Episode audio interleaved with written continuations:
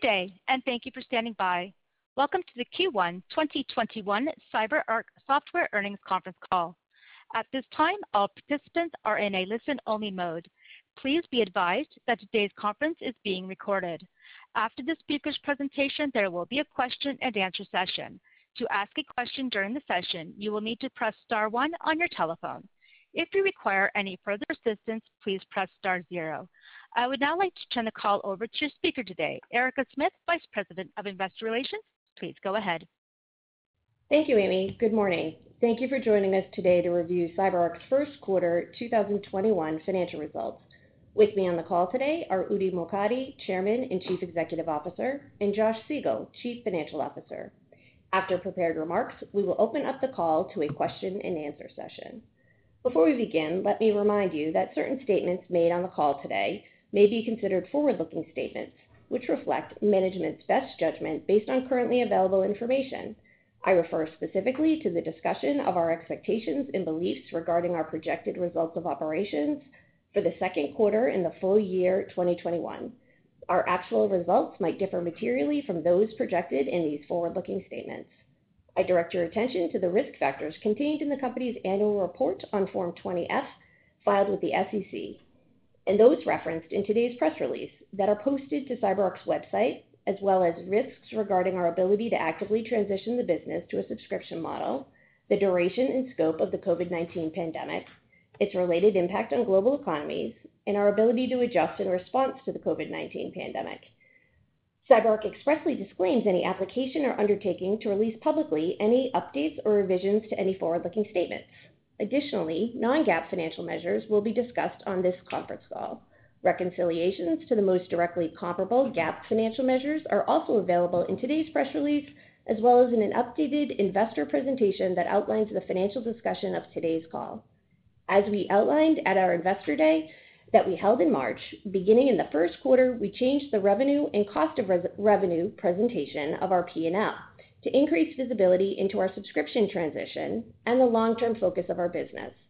The historic breakdown of this new P&L presentation can be found in an appendix of the Q2 update deck, which can also be found in the quarterly results section of our investor relations website. A webcast of today's call is also available on our website. With that, I'd like to turn the call over to our Chairman and Chief Executive Officer, Udi Mokady. Udi? Thanks, Erica, and thanks everyone for joining the call. We hope you and your families are safe and healthy. 2021 is off to a great start. We successfully completed the first quarter of our active transition to subscription. We are thrilled with our execution and are well on our way towards transforming CyberArk into a fast-growing, recurring revenue company with a comprehensive SaaS portfolio of solutions. A few financial highlights. Total revenue was $113 million in the first quarter, ahead of our guidance with our new subscription revenue line growing 180% over last year. In addition, it was great to see our recurring revenue reach $76 million, or 68% of total revenue. We also generated more than $5 million of non-GAAP operating income and $31 million in free cash flow, both ahead of our expectations.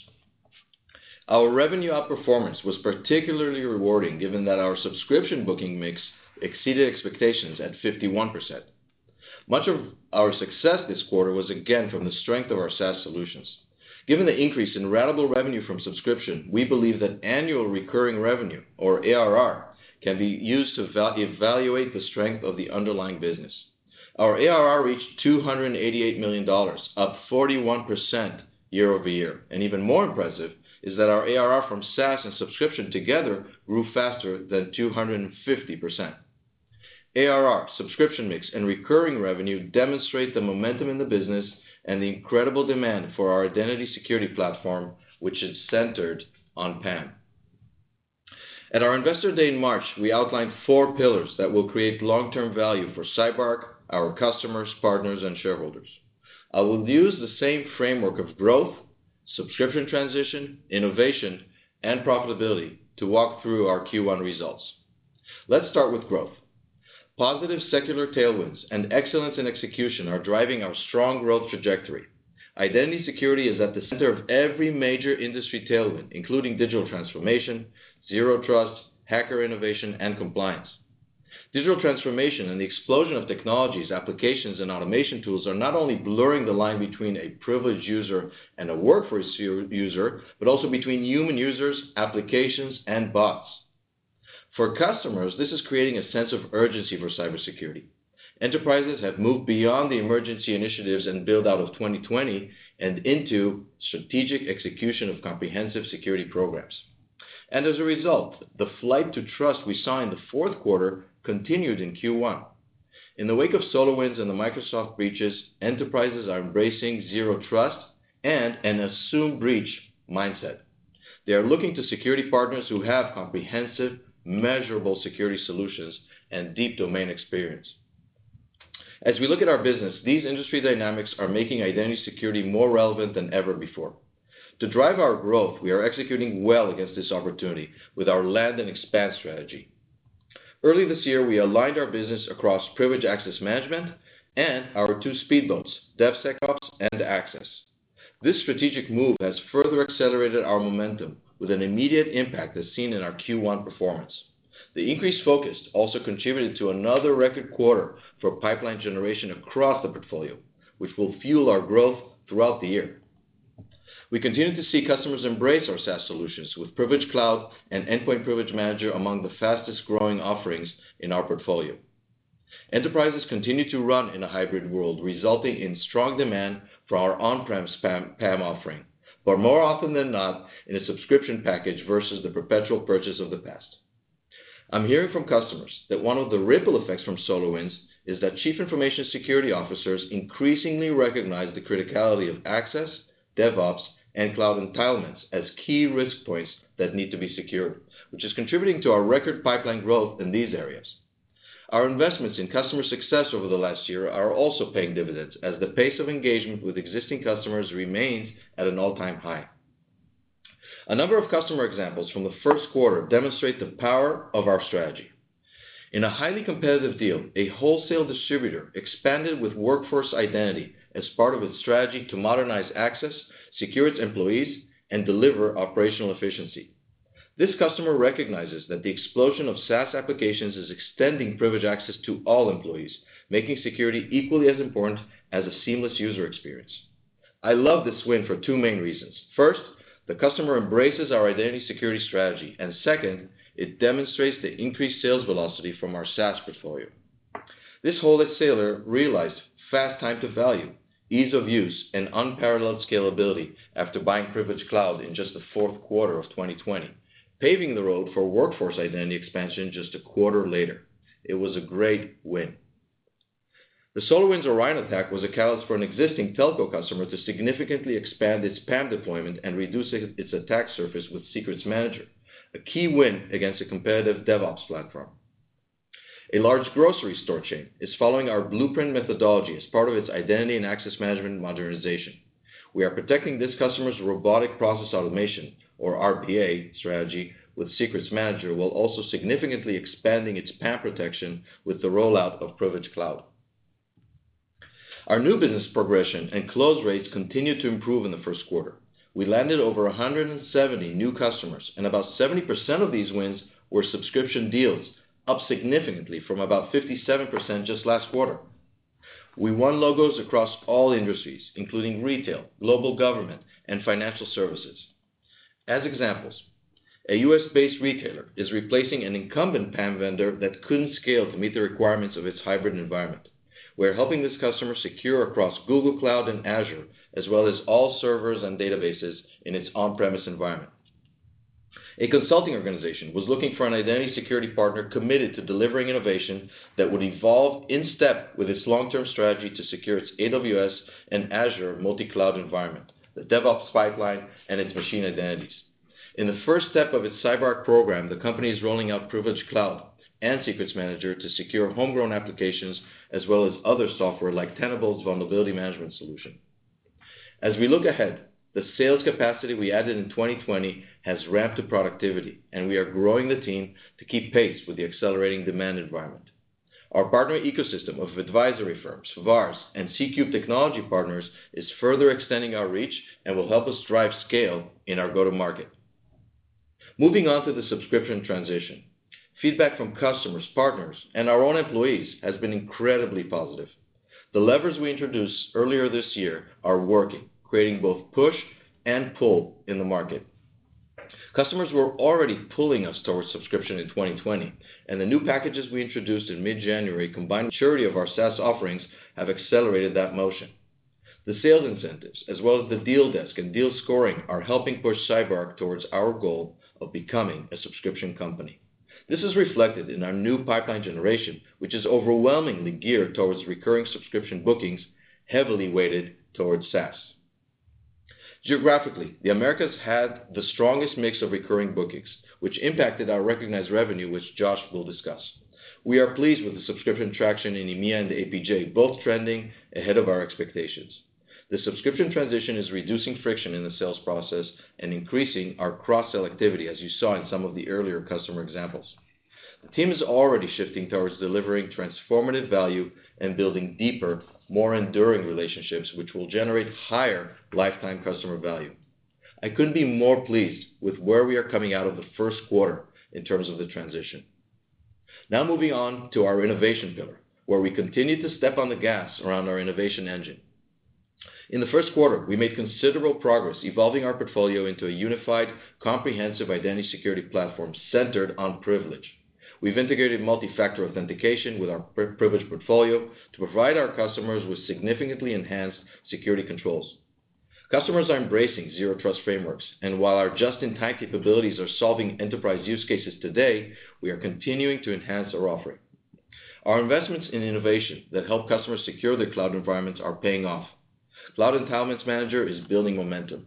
Our tighter integration between our Conjur Secrets Manager solution and Privilege Cloud offering is strengthening our customer security posture as they move more and more applications to the cloud and adopt cloud-native approaches to application development. Our C3 partnerships are extending our reach, demonstrated by recently being named Partner of the Year by Red Hat. We will be rolling out exciting offerings as we move through 2021, and I can't wait to preview many of these at our upcoming Customer and Partner Impact event in June. Finally, we are making strategic investments this year to drive growth, innovation, and scale, and Josh will discuss our profitability pillar in more detail. I wanted to emphasize that we have not changed our approach to investment, and building a durable business model is part of our DNA, a guiding operating principle of CyberArk. We remain committed to delivering profitable growth and returning to the Rule of 40 once we are through the transition period. As I look into the remainder of 2021, we have major industry tailwinds driving our business. In the wake of the recent cybersecurity attacks and the accelerating pace of hacker innovation, our solutions are a business imperative, and we are seeing a heightened sense of urgency across PAM, access, and DevSecOps. Our go-to-market machine is executing well. We are extending our leadership position and delivering innovation at a record pace. We are well on our way towards transforming the business into a fast-growing subscription company, and our cloud solutions are leading the way. With our strong execution in the first quarter, we are in a great position to unlock tremendous value for us, our shareholders, our customers, and our partners. I will now turn the call over to Josh, who will discuss our results and outlook for the second quarter and full year. Josh? Thanks, Udi. Before we discuss the details of the quarter, we wanted to remind you that we posted slides to the website that will be helpful as we walk through our results. The appendix of the decks contains the historic breakdown of the revenue and cost of revenue lines and the new presentation of our P&L that we discussed at our Investor Day in March. We are making this change to the P&L to increase visibility into the success of our subscription transition and the direction of our business. So moving into our results. Our strong business momentum continued in the first quarter. We were pleased to beat our revenues, operating income, and EPS guidance, particularly given that we also exceeded the expectations for the percentage mix of subscription bookings. Total revenue was $113 million with a 51% subscription booking mix, up from $107 million and approximately 20% subscription booking mix in the first quarter of last year.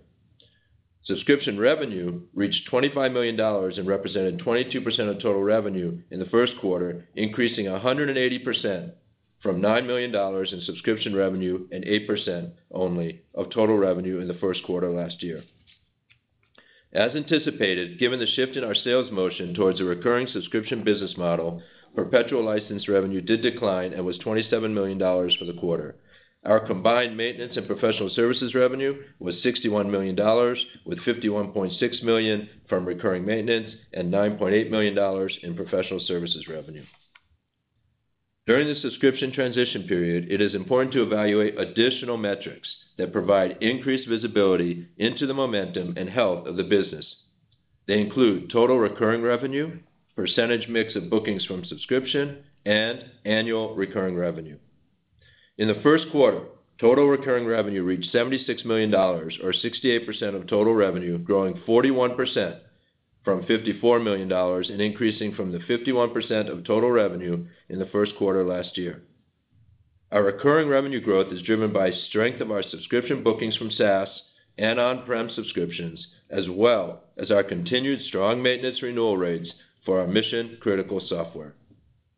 The mix of subscription bookings as a percentage of new license bookings is an indicator of pace and the success of the transition.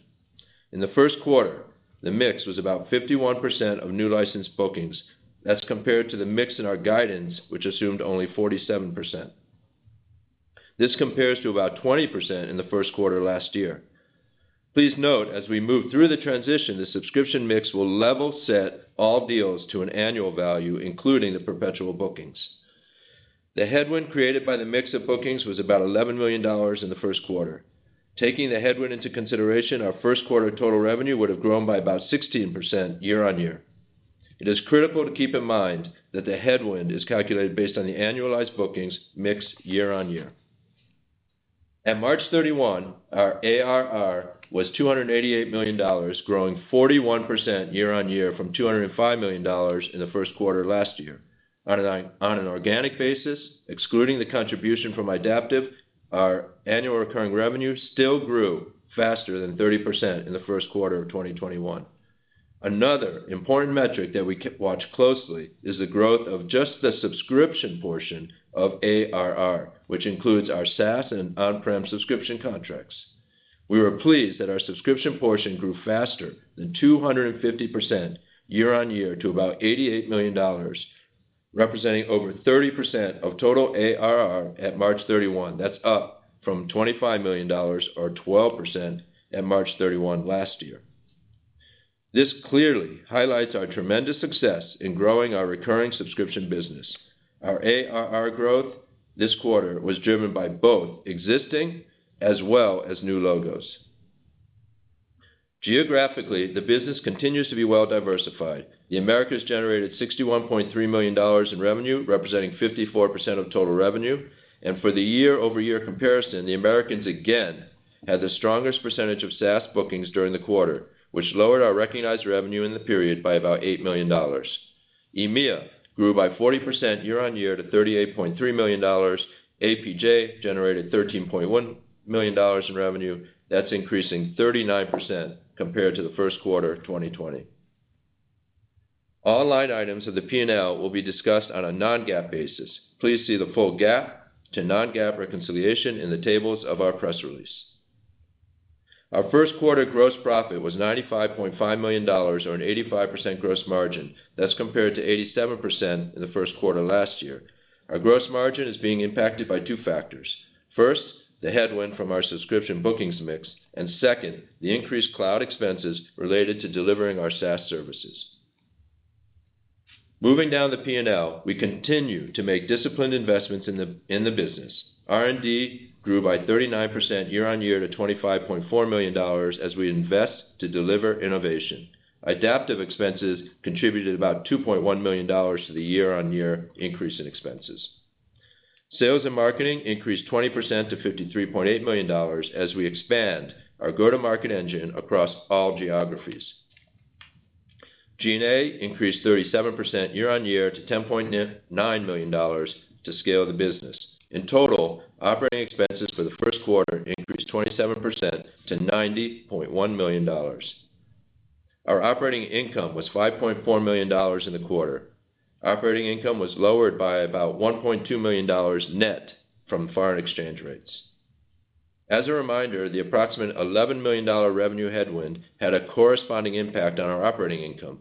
Taking the headwind into account, our operating margin would have been approximately 13% in the first quarter of 2021. Over 70% of our operating expenses are related to headcount. We executed well against our aggressive hiring plan to invest in the business, ending the first quarter with 1,808 employees worldwide. Of our total employee count, 832 employees are in sales and marketing. Net income was $3.8 million or $0.09 per diluted share for the first quarter. In the first quarter, free cash flow was $31.3 million or a 28% free cash flow margin, driven by strong collections from our fourth quarter bookings. This cash flow contributed to our strong balance sheet, and we ended the quarter with $1.2 billion in cash and investments. We also increased deferred revenue by 23% year-on-year to $260 million. Our SaaS deferred revenue grew by over 300% to $48 million compared to $11 million at March 31 last year. Turning to our guidance. For the second quarter of 2021, we expect total revenue of $111 million-$119 million. We expect a non-GAAP operating loss of about $3.5 million to non-GAAP operating income of $3.5 million for the second quarter.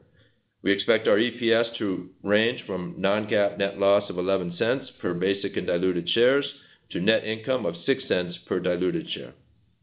Our guidance also assumes 39.6 million weighted average basic and diluted shares and 40.7 million weighted average diluted shares.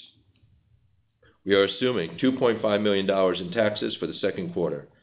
This guidance assumes about 55% of subscription bookings and a revenue and profitability headwind of approximately $9 million for the second quarter of 2021. Our guidance for the full year of 2021 reflects the strength of our pipeline, our overall opportunity, and an assumption for the mix of our bookings. We expect total revenue in the range of $484 million-$496 million. While we are maintaining our revenue range because of our stronger than anticipated total bookings and our higher subscription bookings mix in the first quarter, as well as our robust subscription pipeline growth, we are increasing our subscription mix assumption to about 57% and our revenue headwind increasing to approximately $45 million. This compares to our prior guidance, which assumed a mix of 55% and a $39 million headwind to revenue. Our upward adjustments to the mix percentage and headwind represent an increase in our bookings outlook for the full year, illustrating the strong first quarter performance, as well as our confidence in the robust demand environment and execution of our strategy. We expect non-GAAP operating income to be between $20 million-$30 million. We expect our non-GAAP net income per diluted share to be in the range of $0.39-$0.64. For the full year, we expect about 40.9 million weighted average diluted shares and about $10 million in taxes. As Udi mentioned, and we discussed at Investor Day, we are not changing our investment philosophy and are planning for profitability levels to snap back quickly after we exit the transition, which we continue to expect to be in between eight to ten quarters, so exiting in the fourth quarter of 2022 or by mid-2023. In terms of free cash flow, we were thrilled with the outperformance in the first quarter, which reflected the strength of our perpetual bookings in the fourth quarter and our strong cash collections for maintenance. For the full year 2021, considering the seasonality in our business, we continue to anticipate that our cash flow margin will be in line with our non-GAAP net income margin. Our performance in the first quarter strengthens our conviction that we are making the right level of investment to drive growth and innovation in 2021 and beyond. I will now turn the call over to the operator for Q&A. Operator? Thank you. At this time, we will be conducting our question and answer session. To allow for as many questions as possible, we ask that you please limit your questions to one question with one related follow-up. In order to ask a question, please press star, then the number one on your telephone keypad. Your first question comes from the line of Saket Kalia with Barclays. Saket, your line is open. Okay, great. Hey, good morning, guys. Thanks for taking my questions here. Hey, Saket. Good morning. Udi. Hey, Udi. Hey, good morning. Maybe for you first, Udi. Sure. Can you just talk about your thoughts on new entrants into this market? Um and maybe just specifically to call out Okta. What your thoughts are on maybe, uh, you know, the puts and takes for a broader identity platform like Okta, um, you know, entering the PAM market. Any thoughts on that?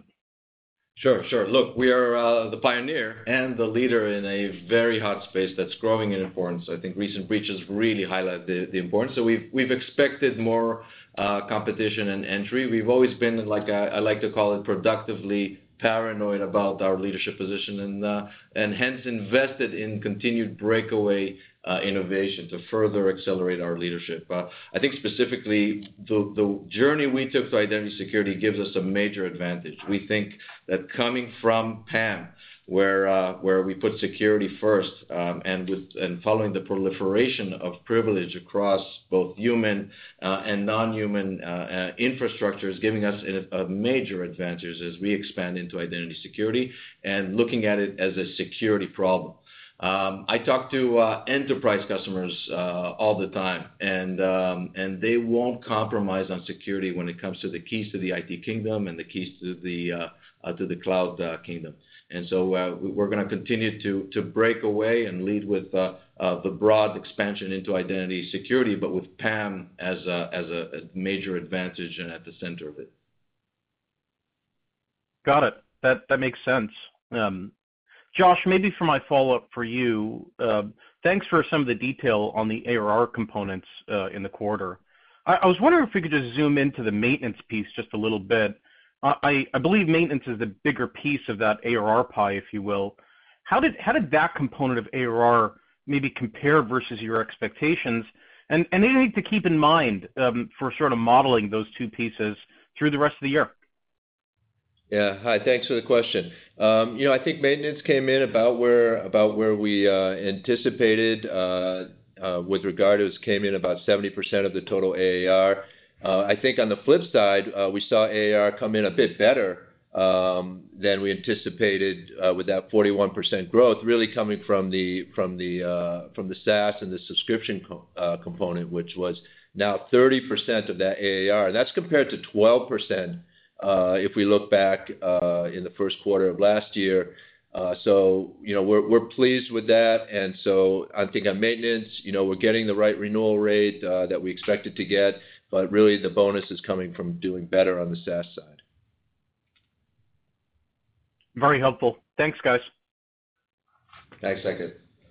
Our next question comes from the line of Sterling Auty with JPMorgan. Sterling, your line is open.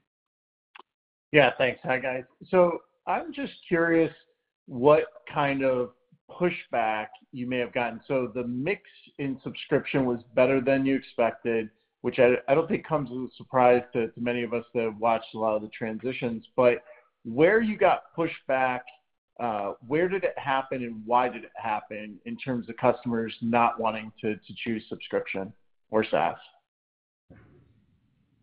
So, uh, hey, Sterling. First of all, we're excited with the strong start to the subscription transition. I think uh, uh, it it beat our our expectations. And so, Uh, as a first quarter uh, that is chewing on some old pipeline, you can say we have some old pipeline that we expected to to continue to uh to sell as uh as perpetual, but very pleased with how the mix uh, has has outperformed, and very pleased with how it's looking in the uh in the current full year, you know, Q2 and full year pipeline. Um, so I would say no pushback, uh, but actually better than uh better than expected uh, uh, transition and really the way we wanted to start this year. All right, great. And then, Josh, maybe one follow-up for you. I wanna make sure I understand the full year EPS guide. Has anything really changed in your expense outlook, or it's just the mix going more subscription that would um, potentially weigh a little bit more on EPS? Yeah. Hi, Sterling. It's really actually even below the operating income line. Uh, it's really around the taxes. Um, as we kind of finished Q1, and we saw what happened in Q1, and we were forecasting taxes uh, for the rest of the year, we, you know, when you're hovering uh when you're hovering at the at the lower uh, operating at the net income levels, then we actually end up with a higher tax rate around globally. Um, so we just adjusted uh, for the tax uh, for our projected tax revision provision. All right, perfect. Thank you. Thanks, Sterling. Your next question comes from the line of Fatima Boolani with UBS. Fatima, your line is open. Good morning. Thank you for taking my questions. Um, Josh, I wanted to start with you on the Americas performance.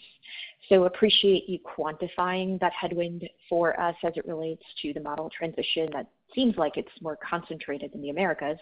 Uh, but even if we uh, adjust for that headwind, we're still looking at a sort of flattish performance in the Americas, Uh, relative to much better uh, performance in your other uh, geographic theaters. So wondering if you can talk to any other marketplace dynamics or go-to-market motion dynamics that would explain that sort of flattish year-on-year growth adjusted for the headwind. Yeah, Fatima, Udi here. I'll start. Uh, so actually, when we looked at it, uh, and you touched it, we're actually excited to see that it's the faster mover in the uh, transition with the heaviest weight on SaaS. I would say some specific elements of this quarter. I mean, Americas is coming off a record 32% growth Q4, and it was the fastest of the region. And so we're, you know, we're pleased with where we are in the Americas, especially when we see the great pipe, the great start of Q2 and are optimistic for uh uh for the rest uh the rest of the year. Yeah. And I guess I would add there, I would just add on a specific in terms of markets, you know, last year in the first quarter, we had a very strong federal spend that was out of cycle. And, you know, that that didn't repeat uh in this quarter. So very helpful. Uh, contributing. Josh, since I have you, uh, any high level um, modeling points or expectations you could point us to as it relates to the subscription revenue and subscription ARR mix between SaaS and on-prem, um, and to the extent the uh, performance this quarter is changing your mix expectations specifically for that um, category? And That's it for me. Thank you. Yeah, thanks. Um, you know, we're still seeing uh, a really SaaS heavy uh, on the ARR. So, uh, you know, we're still using kind of a 2-to-1 ratio of SaaS versus on-prem subscription. And, you know, at this point, I would continue looking at it that way. Your next question comes from the line of Rob Owens with Piper Sandler. Rob, your line is open. Great, thanks for taking my question. Uh, as we look towards Q2 in ARR, noting that you bought Idaptive a year ago, any puts and takes around how we should think about growth? And I know you said uh, you were over 30% from an organic perspective this quarter. Are you sticking to that kind of guardrail? And then number two, um, I'll ask them both upfront. Uh, given it's been a year since the acquisition, maybe an update on how Idaptive is doing. Thanks. Yeah. Sure. I'll start I'll start with the uh with the with the latter question on uh, Idaptive. I think we've invested uh, the the the last several quarters on really integrating it to create one plus one equals 11 with uh with being part of Uh, connected into PAM and part of the identity security uh, uh, portfolio. Um, and um, we've also invested in putting overlay sales effort there. So we are, it's still early innings for Idaptive standalone, but we're seeing it and some of the examples I've given really play well in in the cross-sell upsell motion with existing customers, and also as a new landing front for us as as a tip of the spear, as Matt called it in uh in the uh in the Investor Day. And and so it's uh it's an early young speedboat within uh within CyberArk, uh but uh but is is is really taking off well. Rob, uh, you know, on the ARR growth question, you know, we're still very much uh, looking at 30% uh, growth for the year on ARR. And, you know, we we started off nicely on the first quarter with 41%, 30%+ organically, and we see that continuing for the year. All right. Thanks.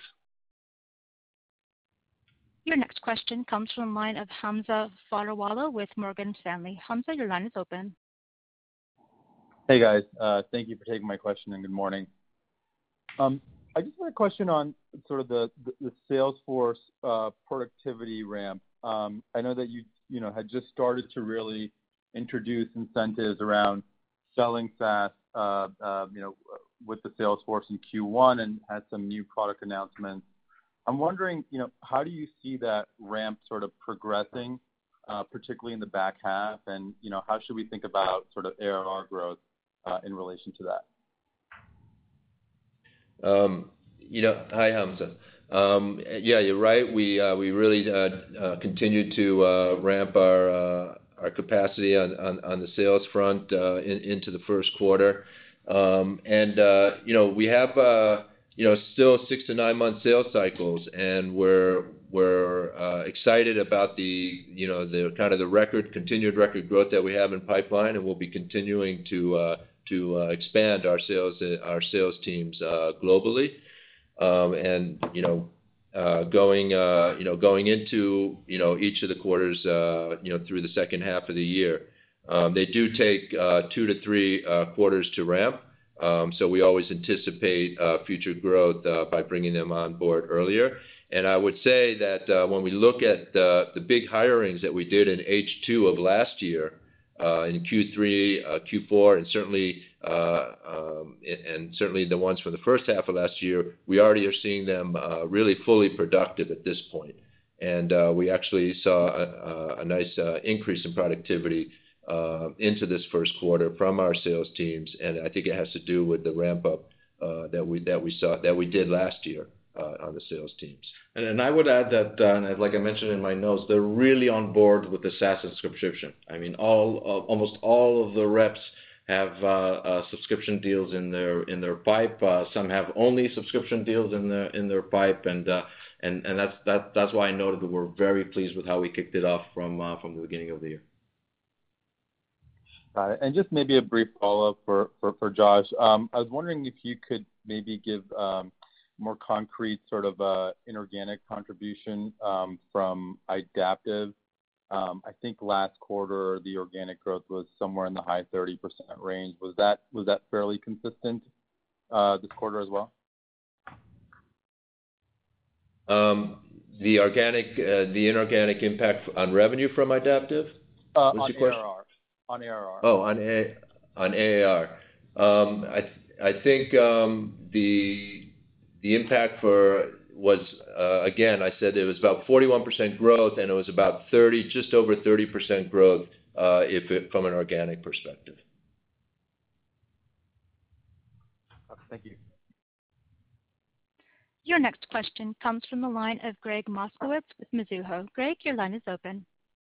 Okay. Thank you very much uh, for taking the questions. Uh, maybe to start with Udi, how was, um, I know you called that one uh, interesting customer example, but more broadly, how was adoption of Privilege Cloud this quarter among both mid-market and enterprises, and how do you see this evolving over the course of 2021?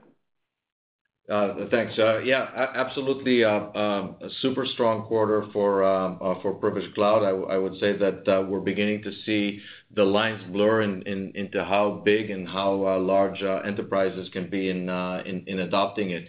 And uh and even uh even some very even financial verticals and um and very large um, accounts. And so it's uh it's becoming the the larger force within uh within new PAM uh within new PAM deals is uh is landing in in Privilege Cloud. All right. That's great to hear. And then Josh, can you tell us roughly what AAM was as a percentage of either revenue or license bookings and just kinda how that compared to your expectations? Um, it absolutely uh, hit against our expectations. And actually now when we look at revenue, you know, with our much larger percentage uh, coming from SaaS and subscription and so forth, it it becomes a little bit uh, less relevant when looking at the product mix on a revenue because there's now a change for whether it's happening perpetually or subscription basis. But I will say that from a bookings perspective, Uh, uh, AAM absolutely uh, had a nice growth rate year-on-year and absolutely contributed at the levels even at the levels that we anticipated, even a bit higher. Okay, great. Thank you. Your next question comes from the line of Brian Essex with Goldman Sachs. Brian, your line is open.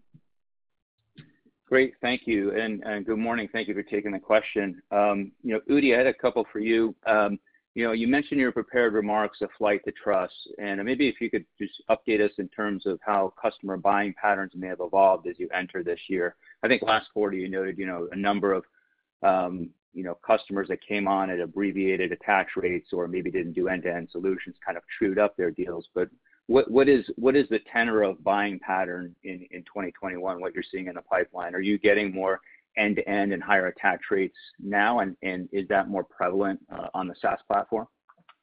Yeah. It's definitely um, uh, uh, more prevalent on the on the SaaS platform where we see the the progression um, um, in in the cross-sell move uh, move faster. I think that the commentary last year or earlier in the year, we talked about the customer kind of looking to do the basics as they transition to uh to work from home.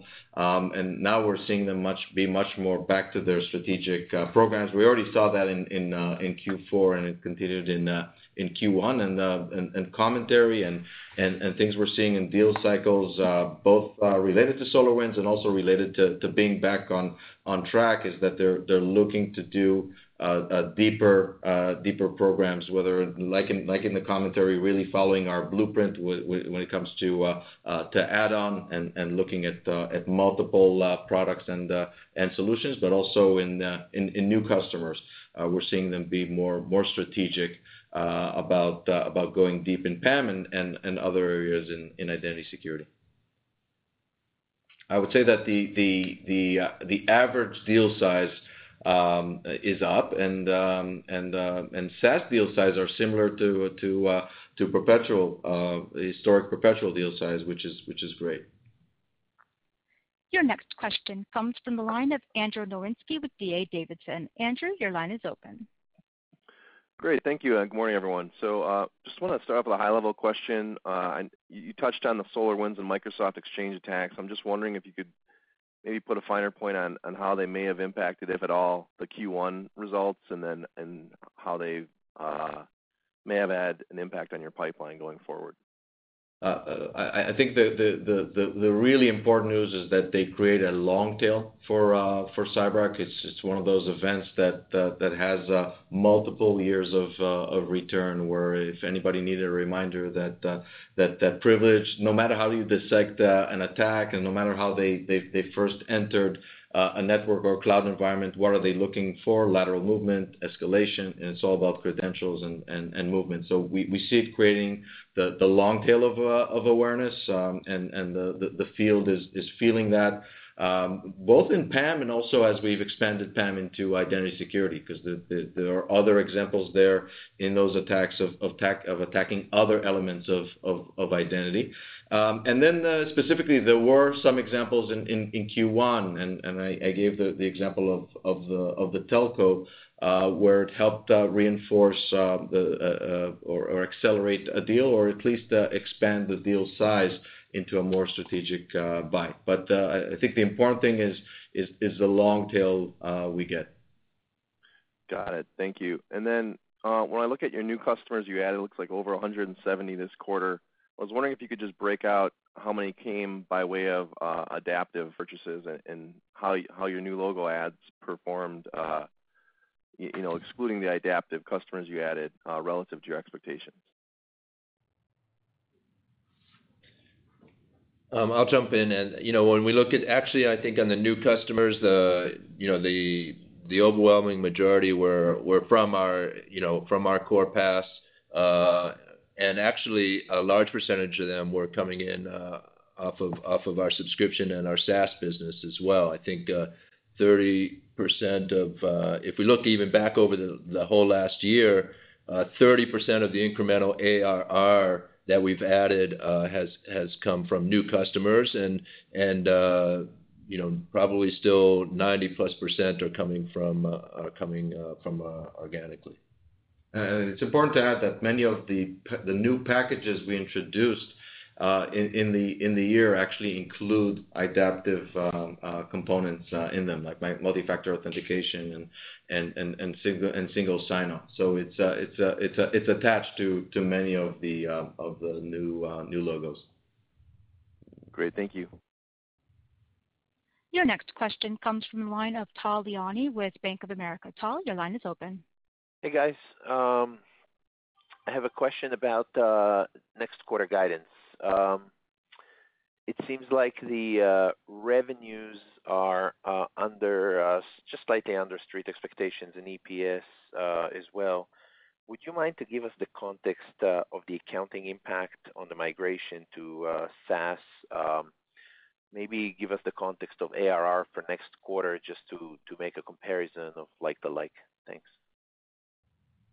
Uh, hi, Tal. Uh, thanks for the question. You know, I think from uh, you know, really, if you're talking about the accounting, you know, we talked about the you know, the headwind as it relates you know, to our SaaS and subscription rate. For the for the subscription uh you know for the subscription side of the business on-prem term-based licenses, we're looking at Uh, it going out between uh, 50% uh, upfront, and for the new packages, it's it's closer to 70%, 30% upfront and 70% pro rata over time. So and on SaaS, obviously, it's fully ratable. So, that goes in, obviously, into the headwind calculation for the guidance. And we're pleased with the guidance, you know, to be able to one, increase our uh our anticipated uh, subscription bookings mix and still uh, really come in uh, at what we anticipated on a revenue perspective for Q2. So From that perspective, where it really supports, and we think about it also from an annual basis, it really supports the fact that our pipeline is growing uh is growing nicely. It's actually, when you think about our subscription mix and the increased headwind for the quarter and for the full year, we're actually uh, really raising uh, our expectations for the business, uh, you know, for the next nine months. So so we're excited about what we're able to guide to. And and Josh, is there a number? Is there a number like this quarter, you gave the number of what's the impact of accounting. Is there a number for next quarter? For the headwind? Yes. Yeah. The headwind is $9 million for uh, Q2. Got it. Thanks. Your next question comes from the line of Jonathan Ruykhaver with Baird. Jonathan, your line is open. Yeah, good morning. Hey, guys. Um, so last year, you talked pretty consistently about strong pipeline growth, but you noted the challenges to deal sizes and also conversion rates, particularly within certain verticals. So I'm just, you know, curious if you could comment on those dynamics entering 2021. Where do you continue to potentially see challenges in the business? Yeah. Uh, hey, Jonathan. I would say I would say uh we're seeing um, uh, a return to normalcy um, on that front and the ability for us to. Uh, the pipe was building great, and I think this quarter we also showed strong execution on that pipe. And I would say that from close rate perspective, we could probably talk about uh record close rates in this uh in this uh in this quarter. And um and so uh mo more and more signs of return to uh return to normal. And then of course, the the more opportunity for acceleration because we have a growing SaaS portfolio and a growing number of customers that that we can take them through through the SaaS journey in in uh in cross-sells. That's good to hear. Uh, the follow-up I have is on DevSecOps. And I'm wondering, um, Udi, you how you see the growing influence of that sector um, as a buyer of security impacting Privilege. Is it really starting to highlight the need for, you know, for what you do more than what you've seen in the past? Yeah. I think this is probably one of the most strategic things we've uh, moves we made when we uh, both organically and inorganically uh, expanded and created the DevSecOps uh, uh, speedboat. There's no enterprise customer that doesn't have that movement happening, where we're on top of securing their human and putting human controls. They're seeing the expansion of privilege in their application environment and the need to secure secrets. So it's a very strategic element. It was in many Uh, of our largest deals included uh, our uh, DevSecOps solutions. And um, I would say it creates a great bridge for our customers to have an inroad to the developer side and the DevOps side. And so our CISO customers are very pleased that they can build uh they can bring this value uh to the uh to the developer audience and and and again, keep them secure while making it very transparent for them to to manage secrets. That's great to hear. Thank you. Thank you.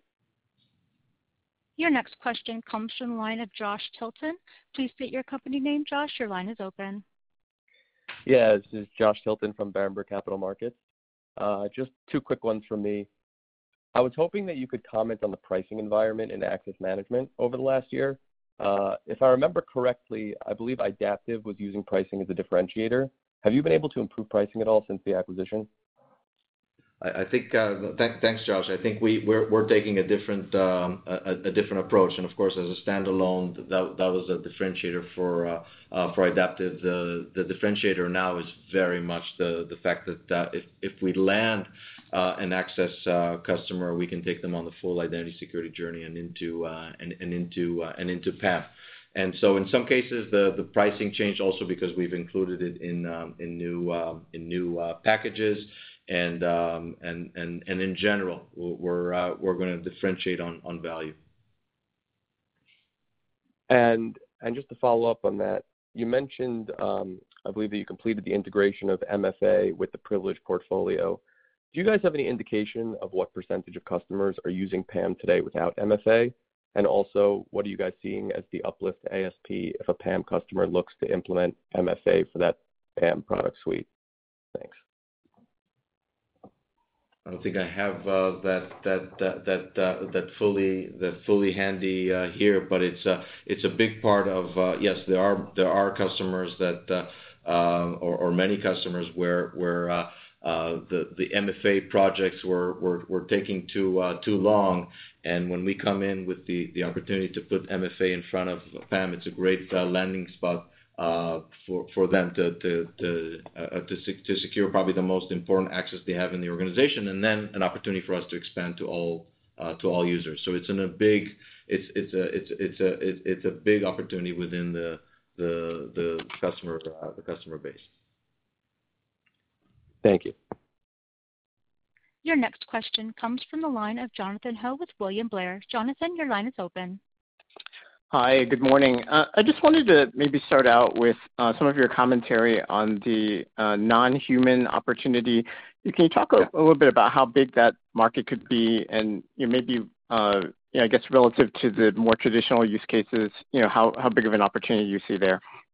Yeah. Thanks, Jonathan. I think in the past, we talked about the non-human opportunity being as big Uh, as the human side. And uh I think every day that goes by is another shift left day for uh, the world and uh, technology. Um, you know, applications are growing exponentially, no matter what industry it is. So, across industry, we see them becoming more and more software companies. And and we have that great bridge of securing one of the most important elements in Uh, DevSecOps, uh, uh, but but but win-win. Transparent to the developer, um, and a good control point for the security professionals. So we see that um, only becoming more and more critical and that's why we of course put it in the speedboat, a whole speedboat behind it, because of this critical opportunity. Got it. And then, you know, just relative to the shift to subscription, are you mainly, you know, seeing this uh, as an opportunity to replace existing solutions, or is there a lot of greenfield opportunity uh, that's coming from this as well? So in terms of, uh, there are multiple elements in the subscription transition. But if we talk about new logos, there are more and more types of organizations that are just happy to land in a SaaS delivery. And and like I mentioned earlier, we were pleasantly surprised that it that it's continuously moving up the up in terms of the type of uh, of enterprise. So it gives us, uh, from a new logo perspective, it gives us a way to bring greater time to faster time to value for those uh for those customers, and then uh, bring them across the portfolio faster. In terms of conversions, of course, uh, there are conversions of uh, even though it's a small piece, there are conversions of uh, customers customers to subscription. And when we do that, we again want to bring them value and to get them into a bigger piece of the portfolio. Um and so that's where the packages kick in, where they're actually getting more um, value and getting better security because they get the right products in place. Thank you. Your next question comes from the line of Alex Henderson with Needham & Company. Alex, your line is open. Hi, team. You have Mike Cikos on the line here for Alex Henderson. Um, I did wanna follow up on this record pipeline that you guys have to see if you could give us maybe an order of magnitude, um, or at least provide some additional color. I guess with this model transition underway and the bigger push on subscription and higher adoption rates of SaaS, Uh, are you seeing, I guess, increased velocity in the sales cycles, Uh and customers moving quickly or quicker from the top of the funnel down to the uh the final deal? Yeah. Uh, thanks. I would say we still we still uh talk about a six to nine-month uh, sales cycle, but beginning to see the the advantages and value and like like you're talking about of of customers of higher velocity Um, when it comes to uh, uh, SaaS customers and their ability to get uh, a faster time to value and then faster adoption and our ability to push cross-sell faster. We're not changing our kind of our six to nine-month general approach, but you know, we are very optimistic that this is one of the upsides of this transitions. I would add that, um, you know, we're seeing much better close rates uh, going into the first quarter and uh, of this year. Um, so that uh, Udi mentioned it before, and I'll mention it again. And when we think about the record pipeline, I would also say what we like about it is that it's first of all going across all aspects of the pipeline, new customers, existing customers across each of the geographies and across each of the product Uh, lines that we're talking about, whether it's uh, privilege, access or DevSecOps. And of course, one of the other things that we're tracking very closely is is it supporting our transition goals? And uh, we're really pleased to see the pipeline supporting the transition goals, meaning that we're seeing record increases in our SaaS pipelines as well as our subscription packages, including and especially our new subscription packages. Your final question comes from the line of Erik Suppiger with JMP Securities. Erik, your line is open. Yeah, thanks for squeezing me in. Um, first off, uh, your contribution from uh, subscription bookings, uh, I think it was 20% in the year ago quarter. It expanded to 51%. It seems like that's moving very quickly. What will it take for you to um, accelerate your timeline for uh, reaching that uh, 70%-80%? I think you had suggested it would be eight to 10 quarters out. So um what do you think the likelihood of that happening uh, before the end of fiscal 2022? Secondly, um, I think you had indicated that your headwind projected for Q2 is about 9 million. I think it was $11 million in the March quarter here. Why will it be coming down in the um, in the June quarter from the from uh, the March quarter? Yeah. Thanks, Eric, for those questions. Uh, you know, I'll start with the second one. Um, you know, basically, as as we moved last year, if you think about it on a year-on-year basis, we already started to, uh, you know, we started to see some increases last year between Q1 and Q2 on the percent subscription. So uh, you know, that's impacting the math. You know, we look at when we look at the headwind, we look at it uh, year-on-year. So we're not doing it from a cumulative perspective. We're looking at it as, okay, we're taking this year's uh, Q2 versus the versus the uh, scenario from Q2 a year ago. And already, uh, Q2 a year ago, we started to have more subscription business on a on a on a natural basis. So that's why, uh, you know, we we see a slight decline in the headwind, but it, you know, we're you know we're we're still supporting the strong revenue growth. With regard to your first question on moving in the uh moving in the goalposts, you know, we're real pleased uh, where we started uh, the first quarter because it really set us up well for being able to establish firmly uh that that the transition is happening, uh, that it's certainly happening definitely within our original goalposts of eight to 10 quarters. Um, we're able to move up a couple percentage points in Q1. Uh, we also were able to move up a couple of percentage points already for Q2 and for the year. I think, uh, you know, Q1 is still one quarter uh, of work. Um, but you know, we'll we'll see how uh how Q2 goes, and and we'll be able to, I think, based off of the first half of the year, really reevaluate again, you know, the full transition period. But uh, you know, I think in order to bring it in, Uh, we'll want to see, you know, uh, we'll want to see how more than just one quarter uh, behaves on the transition. But so far, we like what we see. This concludes our question and answer session. I will now turn the call back over to Udi Mokady for closing remarks. Great. Thank you very much. I wanna thank everyone who joined us today. I wanna thank our customers, partners, and employees for contributing to our strong first quarter and supporting our transition to a subscription company. I am confident that as we execute our strategy, we will build even deeper relationship with our customers and partners. Again, thanks everybody for joining today. This concludes today's conference call. Thank you for participating. You may now disconnect.